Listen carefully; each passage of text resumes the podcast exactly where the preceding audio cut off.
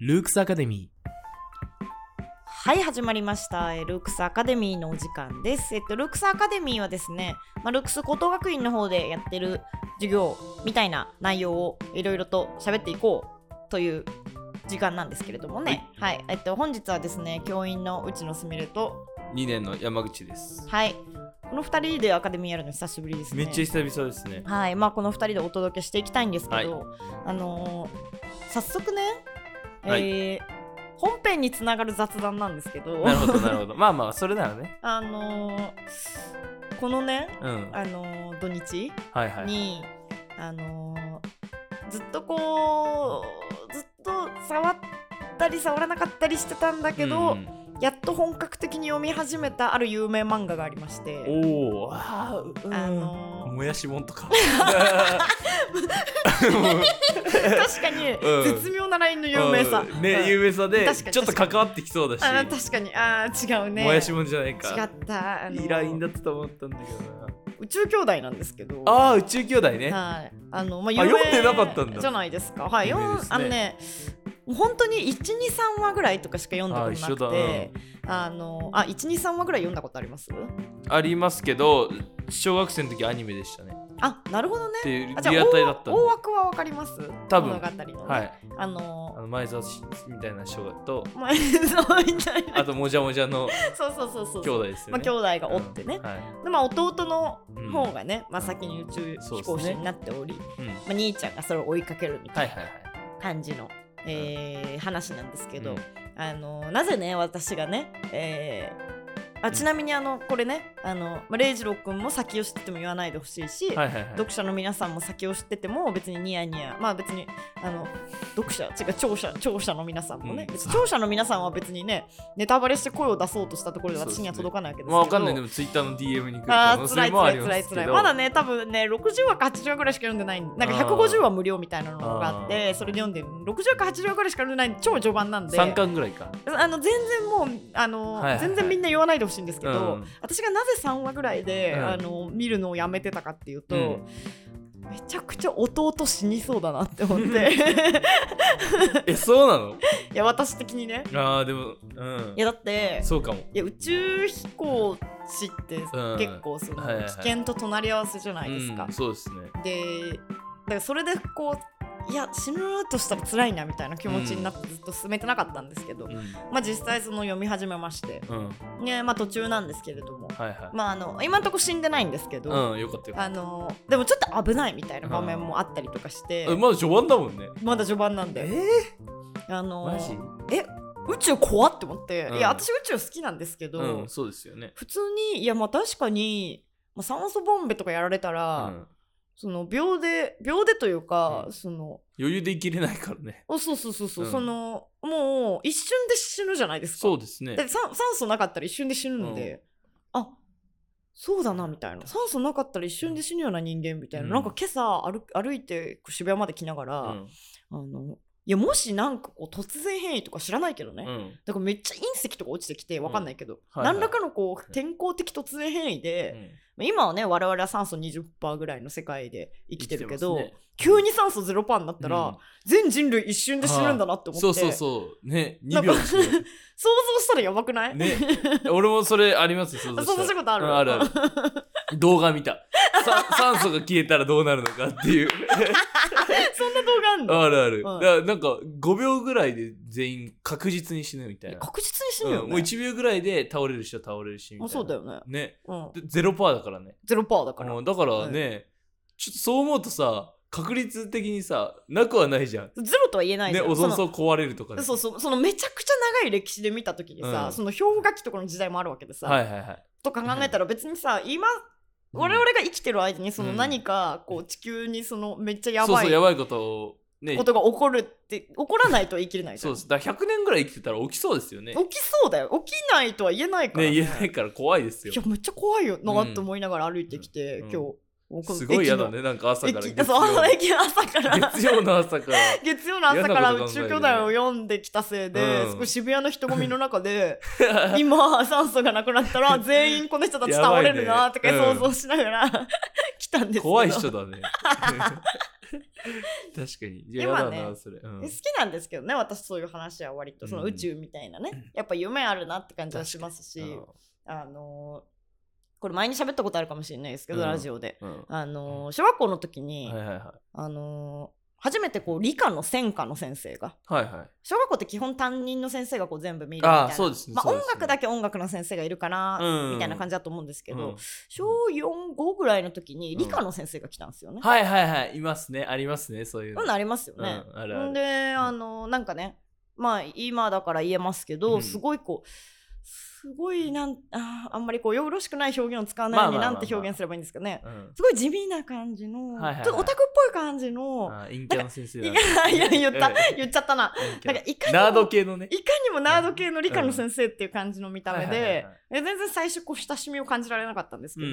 その先生が天体がすごい好きで、はいはいはいでなんかある休みの日に、うんなんかその星の観測会をしようみたいなおお感じでいいね、も漫うそ画っぽいのね自分のその何もううん自腹で買った自分のうん天体望遠鏡、すご結い構でかいやつ高いもんね高い高い高いガチそう趣味だわガチ趣味、うんねえ今思えば小学校の素敵だ先な生なんてそんな給料よくないだろうねねだからお金貯めて買ったんでしそょううっねす そうよねそれあの学校のこう、うん校庭に設置してえすごいそう持ってきてくれんだそうそうそうそれで壊してあの壊さない よ 何の話だよあの土星見たんすよへえでうんあマジで土星ってわかるんだっていう、へえうわそれいい経験ですねうそうそその見てみたいやっぱうんもう写真とかではいくらでも知ってるけどそうですねやっぱりその、ねなんかね昨今ね別にその写真とかで見れるから旅行とかももはや別に行かなくてもよくねみたいなひ派閥の人とかもいたりあしりまますすけねど VR でいいみたいないややっぱね違いますよ望遠鏡で覗いて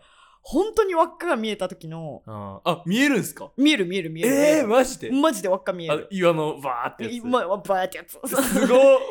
いやマジで輪っかが見えた時の感動うわいいなそれやあれ忘れられなくて、ばいっすねうん、だからそれでね、うんその輪っかだけでもうあの先生大好きになったそんれではす好けきどだわそれは好き で小学生だし、うんうわ輪っかだってなってかっけえかっけー好きうみわたいいいななうん ちょろい感じでしちたけょどろいねうわ、はいめっちゃいいなそれいいでしょ、そうそういうのやりたいけどねそういうのやりたいルクスもルクスやりたくないやり天たい体ね観測会できそうそううできそうだよね屋上でうえなんかね前に調べたことあって、はいはいはいなんかあのあるのよそのレンタルみたいなはい感はいじで、はいあ、まいいじゃないそうそうえいくらくらいなんですかえでもそんなめちゃめちゃ高いって感じではなかったけど、うんまあでもね渋谷の屋上で見えんのかな、星あーじゃあもうなんかそのアクティビティ的なのでなんか高尾山とか行って ね高尾の空見ます見たいよねねそうとか思ったりしてるんですけれども確かに楽しそうはいまあそんな感じのね、遠くからね何を始めると思います確かかに宇宙兄弟から、はい、今日うん今回はねあのあ全然何の授業か言ってないですけど、はい何の授業 あの何のアカデミーか言ってないですけど確科かに学史ですね、まあでもすえっみれちゃんがね先生といとうことはすみちゃんが先生ということはねそうサいうことイエンですスねヒストリーうんなんですけれいどやも、もやしもんじゃなかったが あもやしもんじゃないですねサイエンスヒストリーどかうどうやってつながんの いやなんか近景の話かなああそういうことそうああ違いました違いました宇宙か、はい、今回はですね、あのー地動説のおお回ですね。なるほど、はい、ここでレイちゃんはだいぶ前に授業でやったと思いますけど、だい覚ぶえてるかな、前にやりましたさねて、はい前えー地動説の歴史を話していきたいと思いますということで、まあねあのー天どうなんですかね、うん天皇説的な考え、まあでも天皇説的な考えでも宇宙には行けるのかまあ別に行けるんじゃないですか宇宙に行ってびっくりするって感じですかね多分ね、ま、まるい回ってるんだよ 多分そういうことですよね そうだね、宇ん、宙行ってびっくりするだろうねこれ雲動いてないじゃ んみたいなだから そういうことですそういうことですよよね、うんそっか別に宇宙は認めてますもんね、宇宙は認めてるけど、うんでもさすがにやっぱあうの、ん天動説的なのだと、うん計算とかが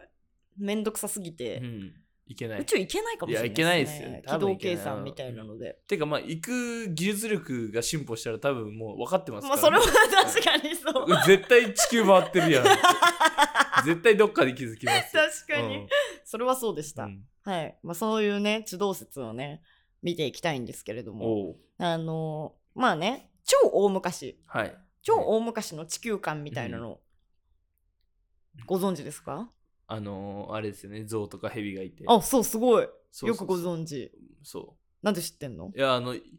ゆゆユーマとかうん 好きなんですよ ユーマとか好き俺ほんとあの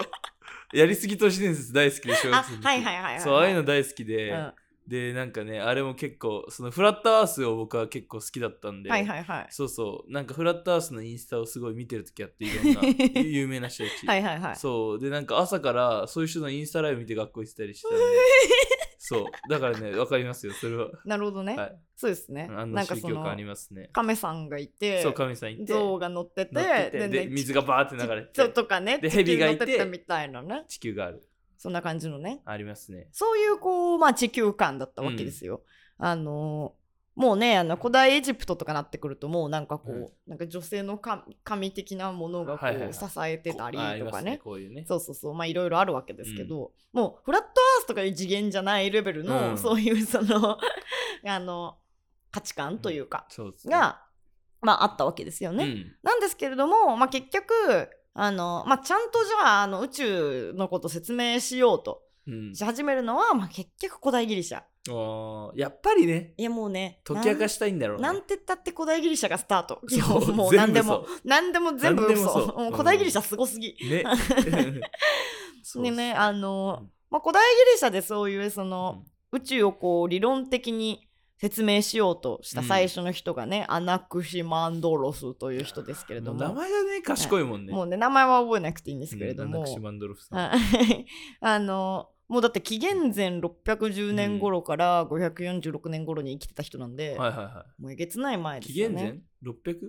600? 610年ああ頃やばいっすねそえうそのぐらいの頃の人なんですけどあのまあもちろんえっともちろん天動説ですー、ねまあねもちろんそ天れ動説なんですけはど、そううんこうそういうその蔓延運動をしているそうのん月とか惑星とか太陽とかが地球を中心にこう円を描いてはいはいはい、回ってるようんみたいなことはもうゆこう論理的に説明しようとしてたわけですね。えーまあ、そう考えるとさっきのすねごいねだってさっきのその亀がいて象がいてとかに比べたらめちゃくちゃ論理的じゃないですか。ねえうんあどどのタイミングでさ解き明かそうと思うんだろうねそれいつも不思議なんだけうどんそういうのなんかさ適当に暮らしてたらさなんか正直どうでもよよくなっちゃわないのかなと思ってえー、やっぱ気になるくないやっぱそうだってでもさ礼二郎さこの前喋ったけどさ、うん君はバナナのさそうだ種がないことを気になって調べたじゃ調んべてたわそれもしさ、うんそのうん調べる余地がなかったら確さかに君研究するでしょバナナまのあしてそうだよ ね比べたりとか頑張ってす確かるでにしょ木見つけて確かにちょっともぎもぎしてそうだもんねでしょ、うんそういうそのやっぱまあ探求心は止められないんそだよっ。か飛べられないかっこいいそう確かにえ実際さその結局空、まあ、星、うんまあ、天界うんそのってすごいだって古代からでも、うんなんていうの気になりやすい身近なものというかあーでもそうかまあ天雨とかもあるし確かにそう天候、まあ、空っうん予想したいもんなてすごい、うんよっぽどその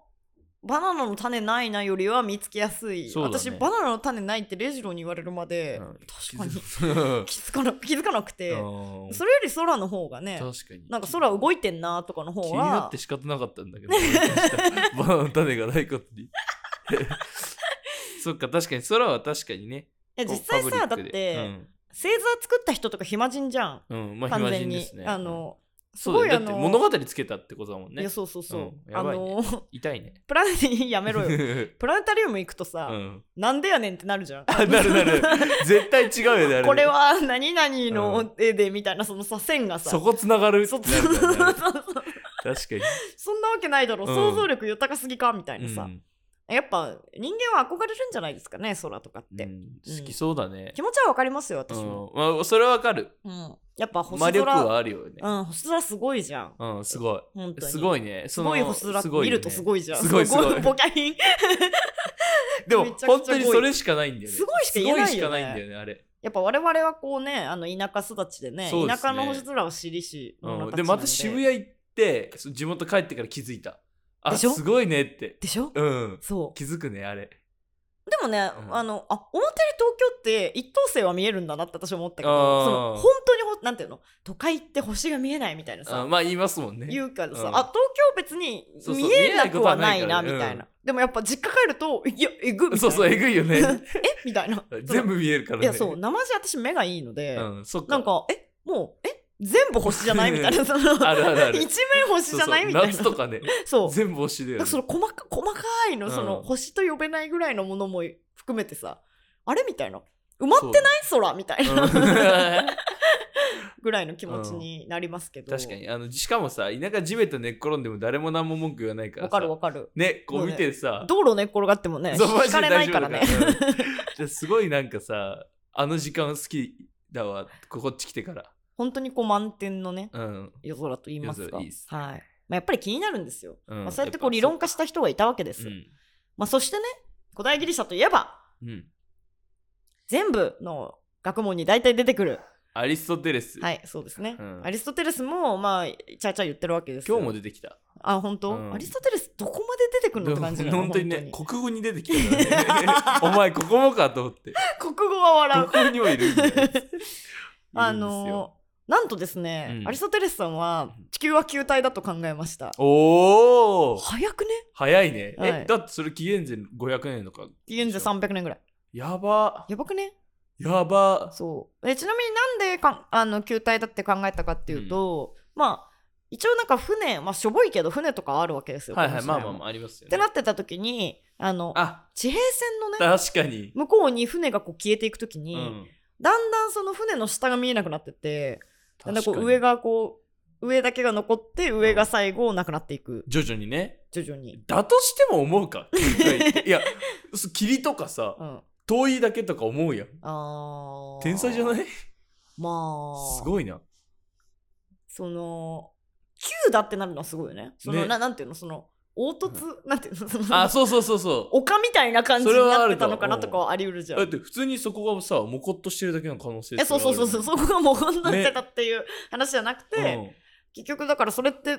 その状況が全世界であると仮定したら9だってやばいいねう地底に山があるとかじゃないんだねとかじゃないその球だから体だ平面のところに丘み海が丘みたいになっててとかそういうふうには考えなかったってことですね。はあえぐいなこれが全部で起こるんだったら、うんじゃあ9だよなっていうまあ多分へさすがにアリストテレスが全世界でその船の地平線に沈んでいくのまをあね確認したとは思ええないので、うんうん多分その論理的に考えたうんと思うんですけど、まあ、あとはそのそもそもアリストテレスの、あのー唱えてたのって資源素説ってありましたけどあありましたね。そうあのーまあなんか土水空気火みたいな、うんうん、ありまししたけれどあも、りまあ、ま基した本そもそもアリストテレスはこう土とか水っていうのは、こうなんていうの宇宙の中心に向かって集まってきているって考えてたんはいですよ。はいはいそのは特性みたいなのがそれぞれにあって性質があって、うん土とか水っていうのは下、まあ、下っていうのはその宇宙全体で見た時のその中心というかい。そうんの下に落ちる性質があって、はいはいはい。空気とか火は上に行くみたいな性質を考えてたんですけど、ってなった時にじゃあ宇宙全体で見た時に土とか水が集まってできたのが地球みたいなうん、いやすごい。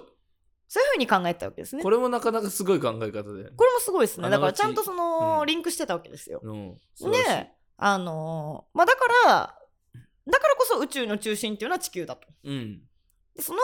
りをまあ太陽とかはいはい。恒星とかま回ってるんだっていうふうに考えてたわけですね。うんうんなぜならだって土と水は宇宙の中心に集まっていする。ごい。それができ素晴らてしい地球ができたからと。はい。まあそういう感じで基本あのん地球中心に考えられていうた。9んうんっていう考え方はここで出てくるけれども。うんまあなんですけれども、あの地球宇宙の中心じゃなくねって言った人も全然古代ギリシャにいます。なるほど。まあまあまあいまやあまあ。古代ギリシャすごくてさ、うん、やっぱそのデモクリトスさんみたいなあさ、あ、いましたね。原子論唱ええた人もいるしさ、うん別にあの地球全然あの宇宙の中心じゃなくねうんっ。ていう人もなんだったら別に太陽中心じゃねっていう人でも、んあい現れるわけですこの時代そうですねうんすごくねすごい。しかも学校作って図書館も作ってるしね。ね 賢すぎね教育のそうだよねみんなそう探求心がすごいねみんなのいやそのね探求心もすごいしこそう考えられる頭もすごいしうよくそのね何もこう実験器具も何もない中でその、ね理論だけでそこまでいったなみたいな本当にまああすごいのちなみにそのね太陽中心説を初めて唱えたのはアリスタルコスさんという惜しいね。人なんです けど、惜しかったね。アリストテレスとちょっと名前似てますけれども、アリ、アリ、なんだっけアリスタルコスさん、アリスタロクコスさアん、リね。アリスタルコスアリそスタうロコスさん。君が言った図書館あの、うんまあ、アレクサンドリアに作ったムセイオンと呼ばれる、はいはいまあ、ミュージアムのあれですねあれですね。えっと、ムセイオンでまあ活躍した人でうん。あの地球っていうのは太陽の周りを回るで月の実が地球の周りを回るえ地球は自分の軸を周りに24時間で1回転してるって言ってるんですー、よすごい。でも正しいのかわかんないけど。いや合ってる合ってる合合ってってんるのだって地球って太陽の周り回るでしょこれ公転の話ねそう。公転わかりますはいすごいね。で月の実が地球の周りを回るのはそうだねその月の実あれ衛星だからね月はあ月別太陽の周り回ってない地球の周り回ってるね あ、そうなんだ。おいああ そうだよだから皆既月食。あるんだよはで地球は自分の軸の周りをうん24時間で1回転時点のあ、話そだようねですね。あそれはわかりますよ。そうさすがにそれはねわかりますあのーっすごっえ、なんでわかんないて考えたわけですすごくないやば。え、それ同じ時代アリストテレスと。同じ時代やほぼばほぼ同じ時代えぐでまあちなみにアリスタルコスさんはなんでそういうふうに考えたかっていうと、まあ明らかに太陽でかいじゃん、うん。でかいっすねう。ん、うん。見えそるの距離とかも考えたわけです、うんこの人はいははいはい月とか太陽とかの距離のことを考えたんですけど、うんまあ、距離とかのことを考えた時に、うん、太陽結構離れてるけど、まあ、結構でかく見えるということはうん相当でかい、 まあということがまあそうですね。わかるわけじゃないですか、まあ距離の計算は間違ってるんですけど、うん間違ってるとはいえ、まあ、距離は計算したので、うんし、まあ、他の星とかと比べると圧倒的にでかい、うんやっぱ太陽っうん。て考えた時に、あのまあ、太陽、まあ、地球よりも明らかにでかいっはいはいはい。て考えた時にあの地球中心説って地球の周りを太陽が回ってるじゃないですか。そうですね。なんか地球よりクソほど大きい太陽が地球の周りを回ってんのおかしくないみたいな太 うん。陽が中心って考えた方が考えやすくないそっか。まあ、でかいからね、地球より。そうそうそうそうそう、うんで一番でかいのが中心にあるって思った方うんが普通に考えやすくないみたいなそうことをこの人は言ってるわけです、だ。うんもうだからある種かなり直感みたいなね。部いや、分も患者ね、それって。あるわけですけど、まあでも、まあ、確かになんか納得はできるというか、うん感覚的にうん。分かりませんまあ、そのわかるわかる。確かに言でいたかいいことはものが中心にある方がなんかうん座りがいいよなみそうたでいすな、ねうん。自然だですね自。然な感じはしますよね、確かに。すげえな。でもそこからよう考えたなみたいな、ね、いや、それだけじゃさ、わかんないよね、正直。そこまで考え広げられるのが、えぐいな。まあなんですけれどもアリスタルコス言ってることだからかなり正しいんですよ、うん。なんですけどこれはあのデモクリトスさんの原子論と同じ で、うん、まあ2000年近く無視されることまあになるんですけど、ですよなんか ?2000 年か。あのさあるあるすぎるよね ね。科学史あるあるねえいや、しかも古残代ギリっシャてでんのかよ。そう古代ギリシャで正しいこと言ってたやつ無視される、ね全員無視2000されて年るよね。うんそりゃそうだよな。さあ地動説なんで受け入れられなかったんだと思います 地動説か。えーでも、それさ、もしその自分がこう空が動いてるでしょ、天動説は。うん、って思った時に、えーなんか、えーみたいな。そう意味がわかんない、まず。うんうんうんうんその地、球がこの回ってるということに関して。うん、し逆すぎてね、うん逆すぎてだって空動いてるやんって、まあ、見たらわかるからね空うんがそ動いうてそるうのわかるから、うんいやいやお前バカだろっうてんなっちゃうかうなっんていう気持ちがする、はいはいはういんはい、まあいろいろあるんだろうけど、まあうんその感覚的な話で言えばそのやっぱ我々は、うんなんていうの空が動いてるって思うっていうのは逆の言い方をすると、うんち我々にとって地球地球っていうか地面うんって止まってる感じするじゃないですか、そうそうそうそなんで止まってる感じがするかっていうと、う、うん多分我々の直感的に我々が例えばすごいスピードで動いてる時、あそうそう落ちちゃうし、そうそうそうとかと思かっって、うん例えば強風そのうんオープンカー乗ったことありますあーありますねオープンカーね思ったより風が来るんだけうんど確かに、まあ、ジェットコースターもそうだけど あジェットコースターもそうだね、あうのん、来ますね風来るじゃないですか、うんブオブオーってなるじゃないですか、あのちなみにオープンカーで高速道路乗ると大変なことになりますよマジっすか一回やったことあるんですけうわどーきつそうすごいちょなっと想像つくわボボボボボボボボそうだボよねボボボみたいな音とかあんま聞こえなそうだそうねそうそう、なんか目開けるの辛いしみたいな、うんなんか苦行でしたねなんかあの感じだね、多分。あのー、ヘアアイロンヘアアイロンじゃねえや。ねあドライヤードライヤーをさこうやられてる感じでああそうそうだったよもううんボボボボボってなっボーってて、うん、で実際その地球ってまあ計算すると猛スピードで回ってる我々にとってまもあそ猛うスピードで回ってるわけですよ、ね猛スピードってことはそのボボボボボってなってもいいじゃないですか、うんうん俺動いてんだったそらうだよねでなんかふらつくしそうそうそうそうぶっそ倒う、れるよねそうそうそうそうなぎ倒れる絶対に、うんそうだ我よね々なんだけどそうなってなくないっうん、うん、ていうのがやっぱり感覚的な反論として、うん当然まあそれはそうなりますそれはそうですよ、んあるわけですよね。あのだし、うん基本そのなんか宇宙の中心みたいな概念があったわけですよ、さっきも喋ったけどね、はいはいアリストテレスがその地球宇宙の中心としてたうんだからこそその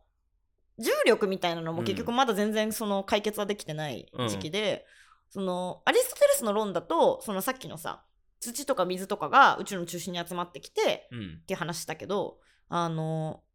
だから物が落ちるということはいはいはでその宇宙の中心に向かって落ちてるいうんっていう考え方だったんですよ。そうかだからああ宇宙の中心にねそあー向かってう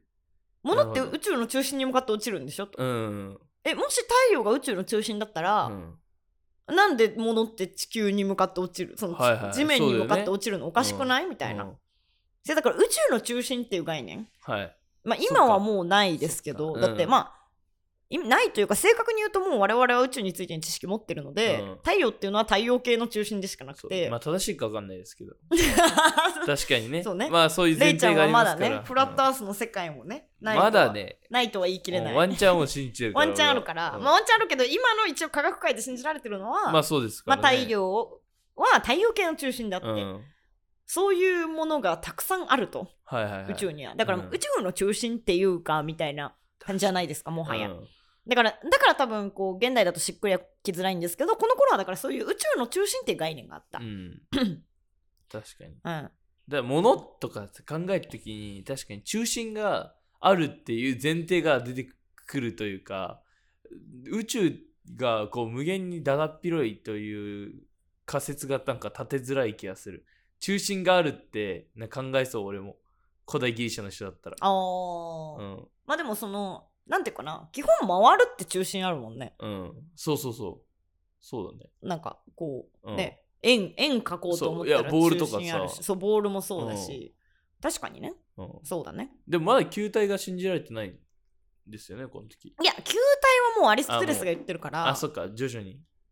一旦球体はし受け入れられてるからあーあもうここでそうなんですそう球体を受け入れられまあだってアリストテレスさんですよまあね万学の祖よそうだアよねリストテレスさんが言ったら大体万事 OK になってたからそこの頃そっかだから球体を受け入れられた上での、うんじゃあ、えっと、天動説か地動説かって話にうんなるわけですなるよ、ほどでだからそういうのおかしくないみたいな批判があり、うんまあ、だから無視されることになるんですけど、はいとはいえ無視できない問題というかねうんがありましうて、んあのーまあみこれはあんまりこう実感はできないと思うんですけど、まあ礼二郎君がすごく暇でねうんもう毎日のようにこう天体観測をしたとしたら分かうるんまあねことなんですけど、ありましたねそういう時期太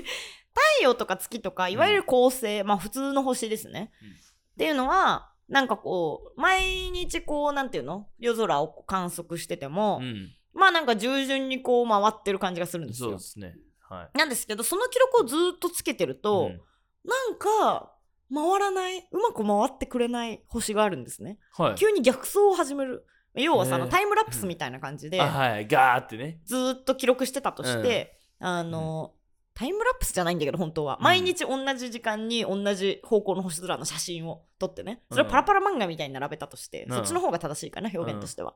でえっ鉄と拳さんねそしたら大体の星はウィーンって感じで、みんな素直に回ってくれるんだけど、はいはいはいなんか素直に回ってくれない星があるわけ。うんこれがいわゆる水星とか金星お火星木星土星いあわゆる惑星ーと言われるやつどでどすどね、なんだっけドッテン地下目みたいなあやつそうねドッテン地下木みたいなやつね、あの ー水金地下木ねそれだ水金地下木ドッテン貝だっけ君たちは貝貝までだよね貝そそう昔冥王星があったので我々が小学生の時は貝冥ドッテン解明まで覚えたんうですへえドッテン解ですよね今はうね、んはい惑星と認定されなくなってしまいました冥王星はえなんでかわいそうえもうちっちゃすぎてえー、はぶられたんだ。はあぶられちたっちゃすぎるとダメなんだ。うんなんかねちっちゃすぎ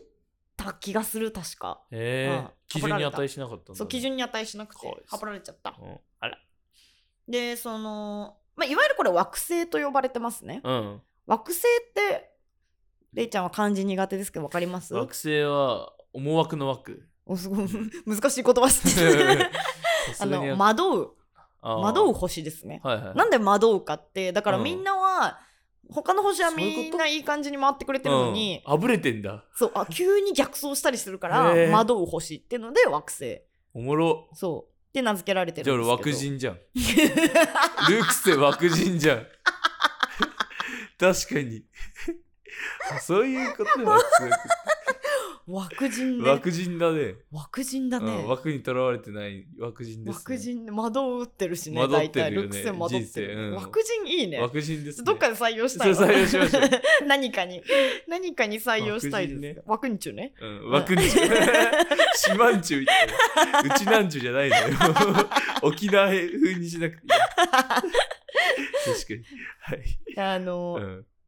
まあ、そんな感じで、惑星うんというものが、あれおかしいぞと、うんやっぱこの問題はどうしてもやっぱり解決できなかったんです、はいはいはい。惑星も綺麗に動いてくれたらね、うんほらもう天は綺麗に動いてんじゃん完璧じゃんって言えたんですけど、言える言える。うんあのちなみにあの宗教もめちゃくちゃ絡んでいて、あーまあねこの頃のそうだよね。結局そのキリスト教的世界観だと、やっぱりその地っていうのは、うん、うんなんていうかそのこうやっぱり属性と言いますか、はいはいはい。その罪人たちのこう場所であって、あその天こそは完璧でそっか美しいそっか場所であーるあー綺麗に作られてる。そううん。だからやっぱり天の世界っていうのは完璧である、まあ、うん神が作った完璧なものであるうん。っていう考え方があったそのうでですよね。あの、やりましたわ。哲学でも。ああそうアですカよデミーねの、ぜひ聞いてください。ああはい3回目ぐらいかな。そのやっぱ認められ認めたくないわけですよ、うんやっぱ天動説で完璧に全部回ってんじゃんと思えればよかったものを、おうやん惑星がなんか逆走してるや ついる美しくないしかもですねそれをこう、えっとちゃんとその惑星軌道惑星軌道がだから円だとするとおかしなことが起こるわけですよそういう逆走が起こるからねうん。でそれをなんかうまく描こうとするうと、んあのすごいなんかこうウィンゴインゴインゴインってした感じの、はいはいはい。なんかめめっちゃキモいキモいこう周回軌道になるなるほどその地球を中心に太陽を中心に描いたら、まあ、見たことあると思うんですけど、はいはい太陽中心だと大体なんか円でさ、うんこうやってさここは水星、そうですね金星あの、あー地球みたいなやつあるね見たことある、うん見たことあるあるあるっていうか私ねあのアプローチのこのあのうマジですか アプローチの待ち受け消えちゃってるア。プローチの待ち受けこのね天体の今の、今の太陽とか地球とか惑星の位置が見れるえ画面にしてるすごっんですけどかわいい。私ねそう考えたら私めっちゃ惑星好きめじゃっん、ちね、ゃ惑星好きじゃないですか。う。そうそう言えるのに最初に。いやそのなんか選べて、うんそのなんかはいこの何待ち受け的なものを、うん。で別にその時計がバーンって出てるとかなんかいろいろあったあんりだまけすよねど、。かわいえい。惑星今の惑星見れんのかわいいってな思んってで最初それを話さなかったんですか確かに、ねえこれで喋ればよかった、ねえアプローチ。アプローチ持ってる皆さん。んあのぜひねあうのん入れてみてください、あの惑星今の惑星かのわ位いい置がね分かるやつんかわいいですよ、なんかちょっとテンション上がります、確かに。かはいわいい。あのそうだからこのねのねこれは円円じゃないですか、はいはいはい太陽中心に書けば円の軌道になってくる、まあ本当は円じゃないんですけどちなみに、はいはいはい本当は楕円なんですけど、うんあのまあ簡略化して別に円の軌道でいいわけですよ、うん。でも地球中心に書くと円で書けないんですよおその地球中心に歪めるからすごいなんかぐちゃぐちゃーってしたあー。やつになっちゃ気持ち悪くなうるのそう気持ち悪くなっちゃうんですよへえ。あのーまあこの辺はねあのーもうしばしは、えー説明していますがてか最初に言うべきですけどうね、ん。えっと漫画の「地」ですねうん。えー地ね地読んでくださいこの辺はね、もうねめっちゃ地読めば地の最初もうてか1巻、うん あ、のてか1話ぐらいで大体もうこの辺の話は分かるというかあの一巻の話してますね割とそのうね、ん美しくないんですよそっかその、美しくない、うんその地球中心にした時のその惑星軌道が、うん。やっぱりこう科学まあてか数学、まあ、自然科学、うん。こうそういう領域ってやっぱ美しいのがいいんですよ、まあね。ね。美しくてシンプルなのがいい良いものだと言った人さえいるぐらいで、うんあのこの世界 うん。でねミミニミニマリスト的な感じです。ミニマリスト的なのが最も良いと言った人がいるぐらいなのはいはいはいでうんまあでも直感的にね美しくない、そうだね。その神が作ったものがうん本当にこんなに美しくないのかうとん、いうそう葛です藤ね神はを完す璧るを作ってるわけですからそうシーンが街であったりするわけですけど、うんあわりますねかるすげえわかる、うんそんなわけなくないって多分私も思ううん、ねまあでもそんなわけなくないって思ったらダメな時代もまああったりしたわけですけれども、はいまあこの辺はでもねなんかねうまいことねうんあのープトレマイオスさんという方がですねうまいこと天動説を完成させますおその汚ーさを、うんあのーなんかうまいことなんかえっと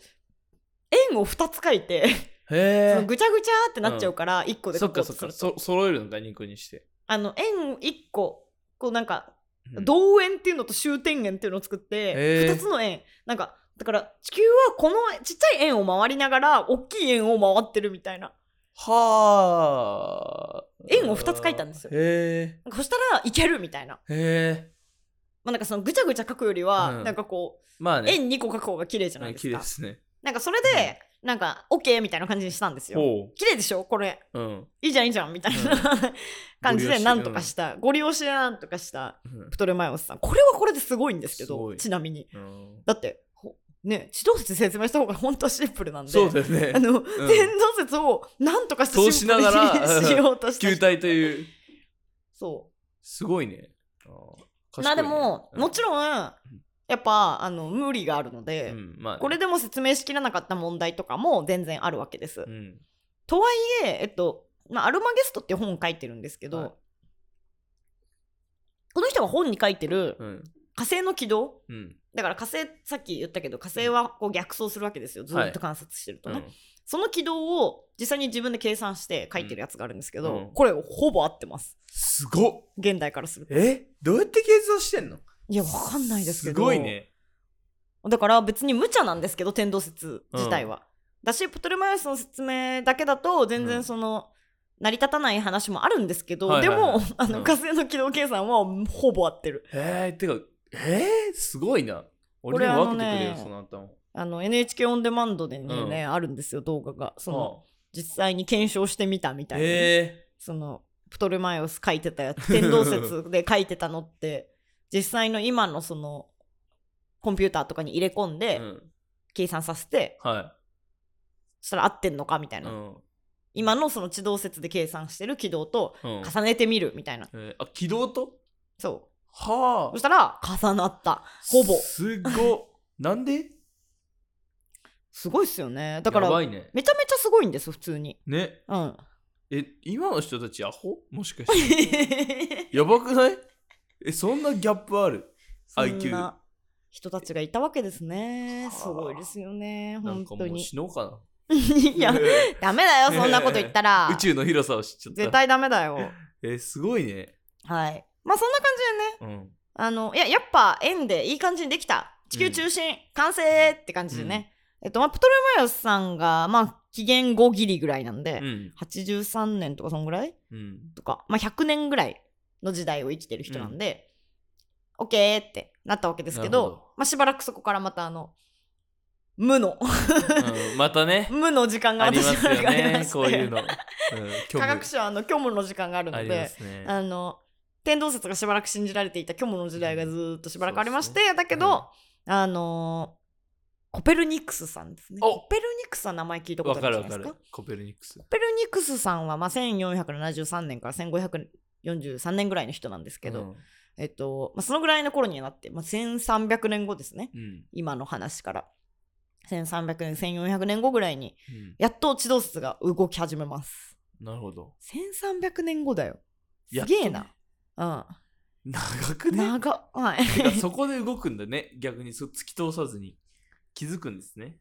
まあコペルニクスさんは気づいたんです、すごいね賢いねコペルニクスさんはねなんかね普通にん別にあのなんか専門だったとかじゃなくて、うんこの人あの大学でリベラルアーツいわゆるおを学んでいて、へえまあ、自由七科っていうんですけどこの頃は、はいはいはいあのまあ、そこであの、まあ、ただ出会いはあったんですね、はいこのそこでこのなんか月のあの軌道計算をしてた教授がいて、うんまあ、その人と出会って、まあなるそほのど教授さんがいや天動説どうなんみたいなあーポジの人だったらしいんですね、でここでまあ出会いはあるわけですけど、はいはいはいまあとはいえなんかまた別の大学で普通にあの法律を学んでたりとかしたんですけど、ええまたまあでもプライベートプライベートというかまあ、ではなんかこういい感じの天文学者の人に出会ってあ、ほうほうほうなんか、住み込みでこう働いて観測を手伝ったりとかうん、してたらしいんですけど、別に専門で学んでたかその何大学では学んでない多忙じゃねそうしなんかこの人大学3つぐらい行っててなんか別の大学で医学を学んでるんですけ 全ど然やばいいやつじゃん やばいやつですやねばいやつじゃんでしかも最終的なキャリアは司祭司祭ってあのはいはいはい、司はいの祭り司祭司祭になっあてーまあでもそうなるんだろうね、まあなおかやっぱりつあの医者もやってたしはあなんか秘書の仕事とかもやってたし収入安定させろよ いや安定しすぎでしょむしろ、ねいや安定だで空き時間で上振れがあの惑星運動のやば研究をしてたで1300年の歴史を動かすんでしょそう やばすぎないヒーローじゃんそいつ主人公じゃんこれ完全に主人公です主ね人公だね、うん、なんで3つ大学行ってんだろうでそれがなんかおかしいよね クラクフ大学とボローニャ大学とパドバ大学行ってますねボローニャね楽しそういいな私も大学3つぐらい行きたい、ねキャ 楽しリそアう、てかさ今セカンドキャリアとか言われるけどさ、うん、そいつさ1000年以上前に3つキャリア3つキャリアやってるるおか しいだろ3つキャリアやってるこの人 本当に終着点司祭とかでも綺麗すぎるだ ろ主催兼医者兼秘書やばいね綺麗すぎるなえぐすぎね、でしかもね、うんコペルニクスが書いた論文ってうんたったの20ページなんですよ。え論文にしたら短いんですよ、短いっすねそう。なんですけど、20ページで1000年以上の歴史のうん天文学をひっくり返しました。やばえあその人が20ページ書いたってこそう、コペルニクスあがはいはい20ページ書いて、それでひっくり返しましとやた。ばえー歴史まやあば、ねコペルニクスが書いた7つの氷みたいなのは、うんまあ調べていただければいいんですけれども、読み上げるとあれなんで。うん、へあの、もうね、割とはっきり言ってるわけです。えこう端的にね。うんあの、例えば、地球の中心は宇宙の中心ではないとか。やばもう断言しちゃってる宇宙の中心は太陽の近くにあるとかやばそういうのをね全部言ってるわけですよ、えー、よく殺されなかったですね もちろん自転とか公転とか、うんあのそういう話も全部してるわけですすごい、なんですけど、うんなんで殺されなかったかってうん、あのあの全然有名にならなかったんですこの論文がああ逆にね逆にはあなんでかっていうと、うんあのぜ読んだ人数がめっちゃ少なかったっていうのと、 あの結局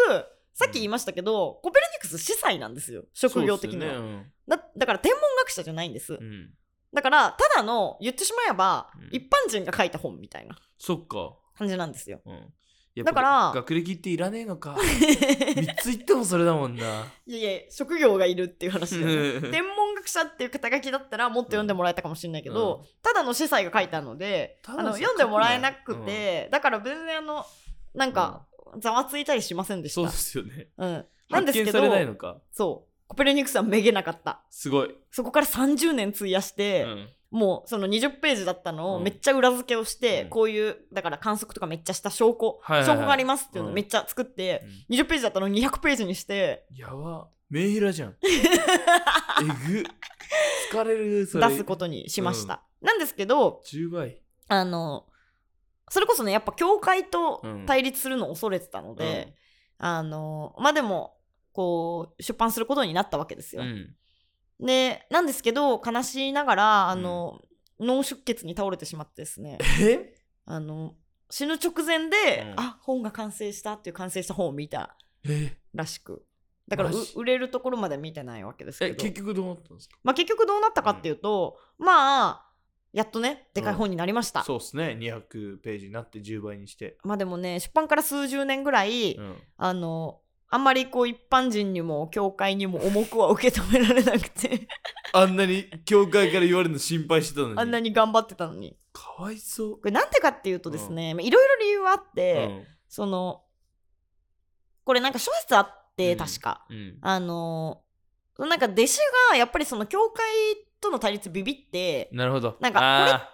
あの一説ですよみたいな、なるほどねそのああこのモデルって個人の感想ですね、個人の感想ですみたいなことを書いたんですよ序文なにるほどそのこれってあの計算においてこう考えると便利だよっていうだけの話ですみたいな感じのなんか序文を書いちゃったので逃げたなああまあそう逃げの姿勢を取っちゃったわけですよまあねこれ確かねその弟子が書きた加えたんだと思うまあ、だろうまあ、な。そのせいで、まあ、まあ確かに計算には便利だねぐらいうんのあれしかなく、流されまたんだ。あ、かつ別にコペルニクスのせいもあって、うんコペルニクスの文章が恐ろしく読みづらいっていう へえ文体がめちゃくちゃなんか特徴的ですげえ読みづらいってい賢うすぎたのかなのが あったみい、たいですでねも。さ、大学3つ行ってさ、その文章力でよく論文見つを 出すな大変だったら絶対。いね、やー読む人が大変ですよね。読む人がね。そうまあだしうんやっぱりその、プトレマイオスうんさっき言ったけどうんめちゃめちゃ正確だったんで計算が。うんうんだからあのなんていうのその惑星の未来の位置を予測するみたいなことにおいては、別にプトレマイオスの方が正確だったのよああ。だから別にプトレマイオスの方でよくないだってこっちの方が正確なんだからっていうえ、かわいそう。考え方だったわけですそっか、もう十分だったのか。そんな応用というか、いらねえってなっちゃうのか。ただ唯一やっぱうりん勝っていたのうん。はシンプルさなんですよおお。やっぱりいいね好きだよ、そういうシンプル、うんその話がの。わかりやすい。プトレマイオスに勝っていた点唯一の点シンプルへえ、そうそれ唯一なんだ。唯一ですかねわいそう。はい。あの、まあ、歴史は繰り返すわけですよ。そうですねもう一回無視されるわけですね。人間は愚かなので。人間は愚かなので、もう一回無視されるんですけど、あまあ、バトン自体はやっぱり、いや、本当地をね、皆さん読んでほしいんです。そう地はね、あの、またこの史実とはちょっと違うんですけど、やっぱりその、地の面白いところは、こう、バトンが受け継がれるってところなんですけそうでど、すよね。やっぱね、地動説はね、えげつない、バトンが。そのもうう一人がどうこうしたという話じゃないんですよ。みんなでみんなでバトンをついないでいって、まああのちょっとこの辺の話ね好きすぎてすごい喋っちゃってるんであのちょっと巻いていきますけど、うんティコ・ブラーエさんとかね、うんティコ・ブラーエもねいいんだよねこいつめっちゃ金あるんだよね、えー、金持ちなんだ。いや違うのもうねあの有名すぎてあデンマそーういうこクとの人だったんだけどデンマークの王が、に気に入られて、へえ王に島を与えられて、うん、あのかつ天文台を建設する資金とかえを、あの全部提供してもらったう王んにマジそう最強のパトロンパトロン王はやばいでしょ。だからこれあれらしいよその天文台建設の費用は国民総生産の5%以上やば研究機関への助成金としては空前絶後の世界記録って書いてあるトリコじゃんゃん。 そうえぐえげつない金をすごっ。もらえて天文台作れたりとかしたわけですまよあ王だもんね、パトロそうン。まあでもねパトロンが死んでからそのめんどくさいことになっちゃうんですけどあー、そっか、まあ死んじゃうもんね。 死んじゃいますからねまあでもねここでねその、だから死んじゃったからデンマーク移り住んでプラハの方に行った、まあ、神聖ローマ帝国ですねこの頃は、うんはいはいでそこでねケプラーと出会うわけですおケープラー聞いたことあるんじゃないです有か名じゃん。はいすごっ。このテコブラエのねあの意思をね継いでねケプラーがまた次のバトンを胸熱すぎない。に行くわけですねやば。であの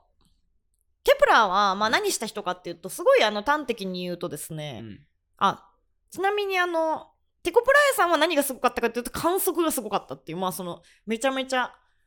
正確だったの。建設の資金かけてますからねまあそうですよね、すごい観測当時やっぱりその観測技術みたいなのも全然ないわけじゃないですか、まあね。でもめちゃめちゃいいデータを取れたわわけですよね、そこにだからこう理論的に熱いケプラーっていうのが出会った、だから優れた観測データと理論が出会ったっていうやのがば。熱っ。激アツでケプラーは何が有名かっていうとあのさっき言いましたけど、うん惑星軌道って完全な円じゃないんですよ楕円なんですよ、はこれもまためちゃめちゃでかい発見で、あ。うん。あの結局そのやっぱりなんでその円にこだわったか、うん。そのわざわざねあのさっきも言いましたけど天動説も2つの円まで出してきてうん。なんで円にこだわったかっていうと、うんやっぱり神は完璧だからなんですよはいはいはいはい。あ、そうですよね。円が完璧じゃんそっかそっかそっだかって。楕円ってさん美しくないじゃん、美しくない。円に比べたうら、ん。それ作ると思えないもんな。だから神はう円んを作ってるはずだ、はいはいはい。美しくて完璧だから、うんというのでだから楕円って受け入れられなかったんですよ、うん。愚かですね。愚かですね、うんいでやもまあまあまあそう思いそう宗教観だからね、うん。それまあなんでかも実際よくよく調べてみたら楕円だったっていうなるほど。そうすげえな。ことをはなんていうの解明したのがケプラーさんですね、うん。そうあのーもうねでもねこれもまだまだねうん。まだ全然あの受け入れられないわけですあー、まだダメなの。まだえーまだやっぱりえー、なんか全然いや楕円とかわらみたいな楕円なわけないやろわらみたいな感じだまあっまあたし、そうまなありますよ。計算する上ではそう考えた方が便利だよ ねまたねぐらいのぐらいのあの感じでしか思われてなかったう わんけはいはです、いはそうあのまあそしてねまあそんなケプラは絶望したりもするわけですけい。うど、ん全然評判こんなに頑張ったのにうんめっちゃ頑張ったのにあかのわいそう評判芳しくないからなんかすねて SF 書いたりしてたらしいんですけ どやっぱみんなメンヘラなんだいろいろやってたらしいんですけど、まあでもある日知るわけですねな。うん、あのガリレオというやつがおこれは有名な人だ。望遠鏡ではい。なんか世界を見ているらしいぞとはい。そして出てくるガリレオ・ガリレイガリレオ・ガリレイって望遠鏡作った人そうですねあああ。のそれまであの望遠鏡って10倍ぐらいだったらしいんですけどうん。あの倍率があのはいはい。えろ10倍しか見れなかったの10倍しか見れなかったのが60倍とかにしたらしいですね。すごっうん、やば。まあそれで結局いろいろ分かったことがあるわけですよ望遠鏡でね。うんい。や例えばあの月ってデコボコしてるとか あ、もうクレーター見えたんだ。クレーター見えたへえ。そうだから結局その完璧だから神が作るものは完璧であるという前提に立ってたら月って完全無欠の球だと思われてたんですよ。はいはいはい。でもあれなんか望遠鏡で見たらめっちゃデコボコしてるやんみたいな、うん全然完全じゃないじゃんみたいなはい、だったりとかあと太陽って黒点ってあるの知ってますあ、わかるわか黒い点る。あその、太陽フレアが出てるう、 そうそうそうあれね。あのあのそれも分かったらしくて暑いところか。暑いへとこえ。あれなんか太陽もすごいあのギラギラしたさ、うん完全な無欠なものだと思ってたら、うんあれなんか黒いなんか汚れみたいな手があるみ たいな感じへえ。だったしそういうのがこう分かっていったわけですよ。なるほど。うん、うん。あと木星の衛星、はいだから木星にとっての月っぽじねうん。もう月ポジ。見つかったらしくてすげえ。ってことはそいつは木星の周り回ってるわけじゃん。うん。で今までってさ天動説だとさ、うん、全ては地球の周りを回ってるってそ考うえだ。ったあ、そっかそっかそっか。。だけどおやあいつ明らかに木星の周りだけ回ってんなっていううん星を見つけたりしたわけですよなるほど。だから望遠鏡で見えるようになったっへてえ。いうのはめっちゃでかい、やまあ、ばガリレオさんってそうのん実験とかの精神をちゃんとこう科学に持ってきた人なんですけど、うんだからやっぱり実際に観測してね、うんでちゃんとそのモデルを書いてみたいはいなはいはいこととかをうんまあしたわけですね、す。へえ。まあなんですけど、えっと、結局もうあのーうん始まる教会との争いということでおね、わ激突。いやもう大変ですよもうこの辺は本当になるほど。あうのー、んやっぱりもうそのやっぱ異端ですよまあそね、異端扱いさ異れますよね。端扱いされうんて、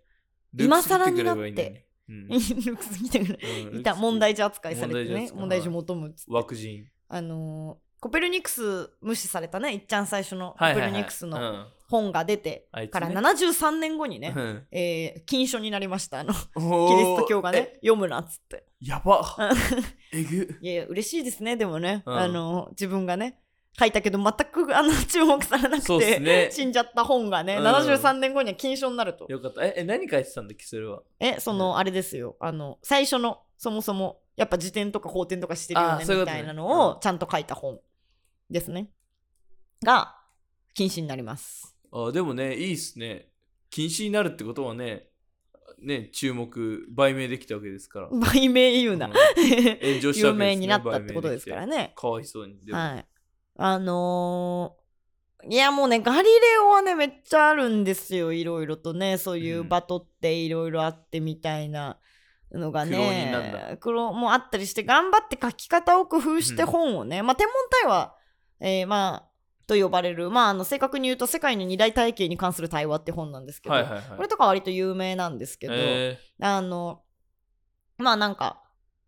あのー頑張って書き方を工夫してね、ーうんなんか、えっと、すすっげえ雑に今風に言うと、うんゆっくり解説みたいな感じで書いあたあーんですなよ。るほどわ要かは、りやすいそねの、 うん A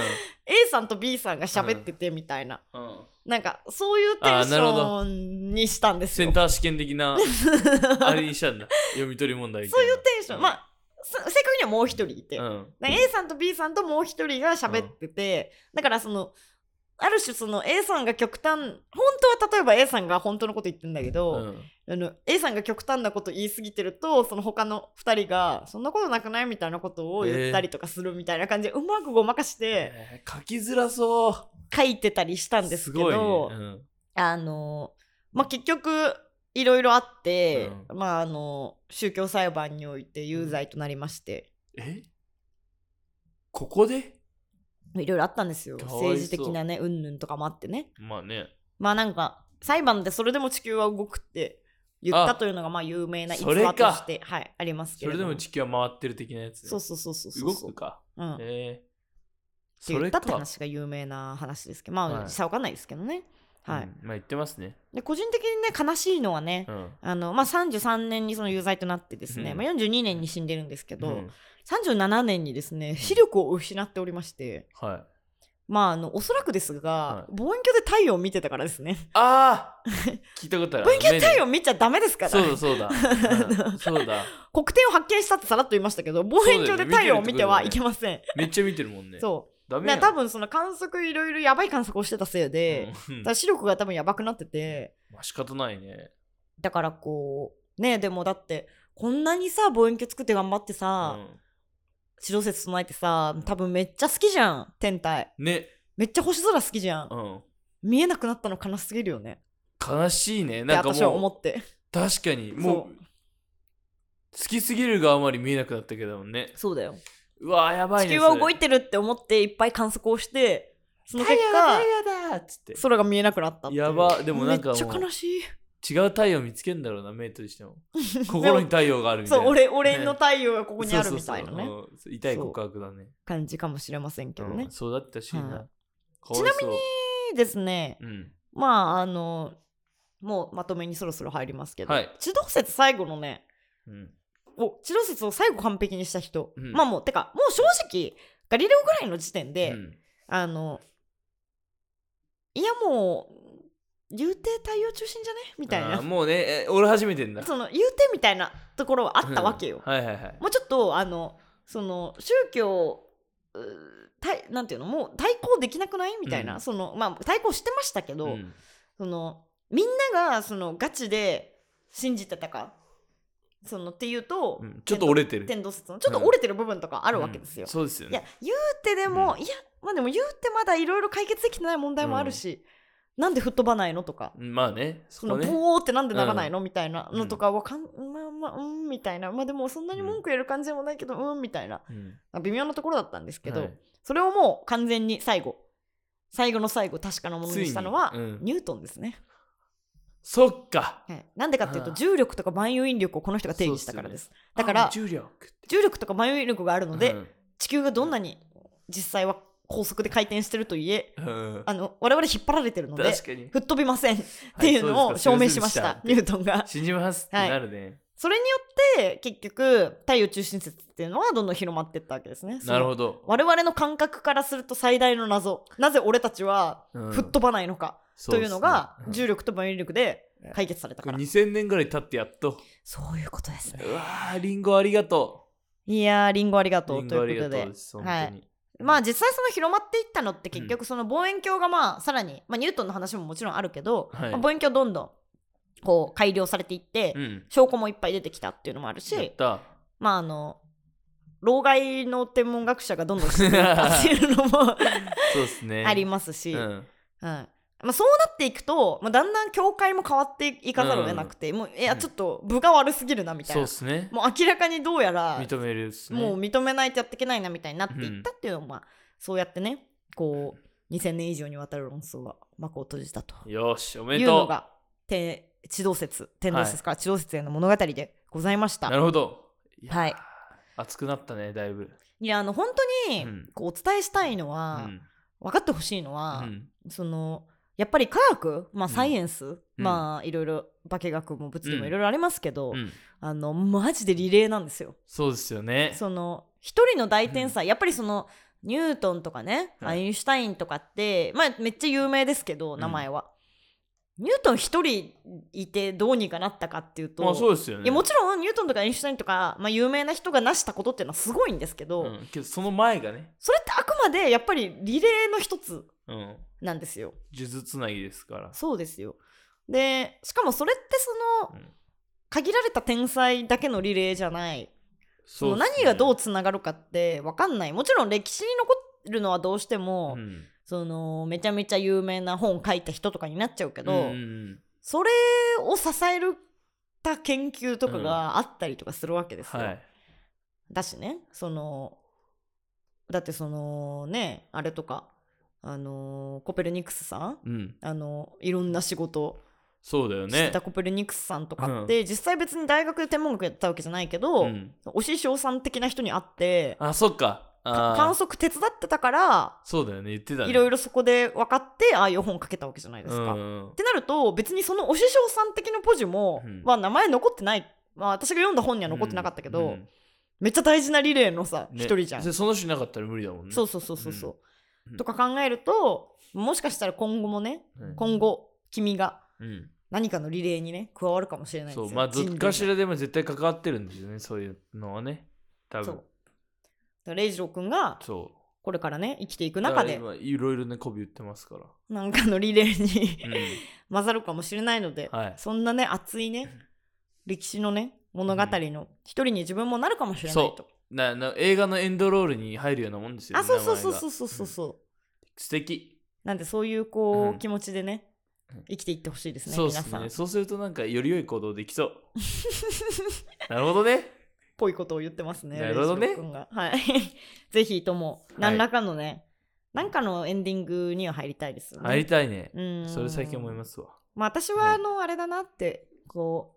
う、なんか、学生のね、人生のね、エンドロールの、あの、最後のあの、モコがいっぱい出てくるところの一人になりたいなって思ってます。もうちょっと重要な立場にいるでしょ多分 いや、それはちょっと欲張りすぎ。それはうさ、んだって君たちの人生だからい、やでも俺もうで高校も2年間はすみれちゃん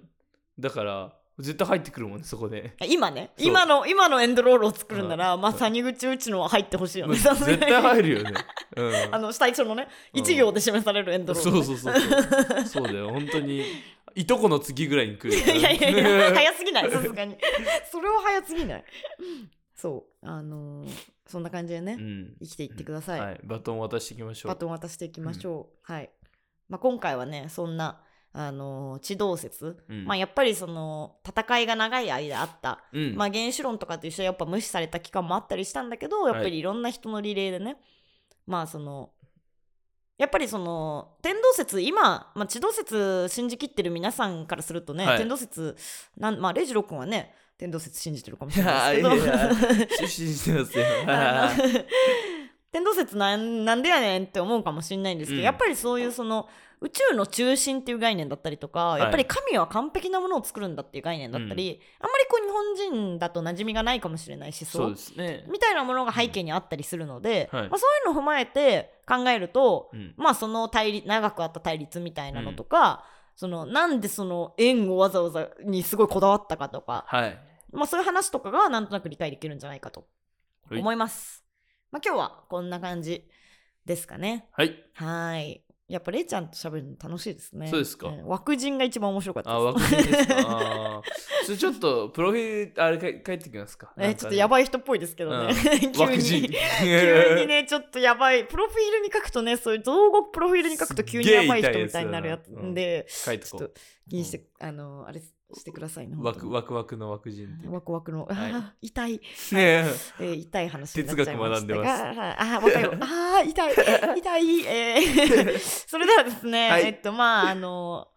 ルックスアカデミーは、まあ、そうこの辺で、終わりまあ、ます。ですけれども、まあね、ルックス、あの、ルックスアカデミー以外にもね、あ全部の、で7番組。はい、はい。ブックガイドとか、ブックガイドをちょいちょい喋ってるそうんで、今ね、僕、ブックガイド取ってからこれだったんで、はい、結構ね、疲れましたけど。レイちゃんよく頑張りました。はいなので、あの、ブックガイドね、えっ、と、そこに置いてあるね、そう居酒屋って本が多分ね、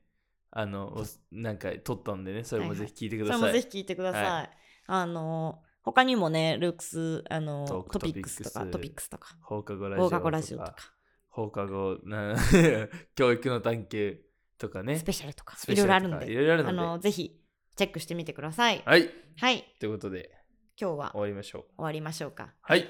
ありがとうございまあした。りがとうございました。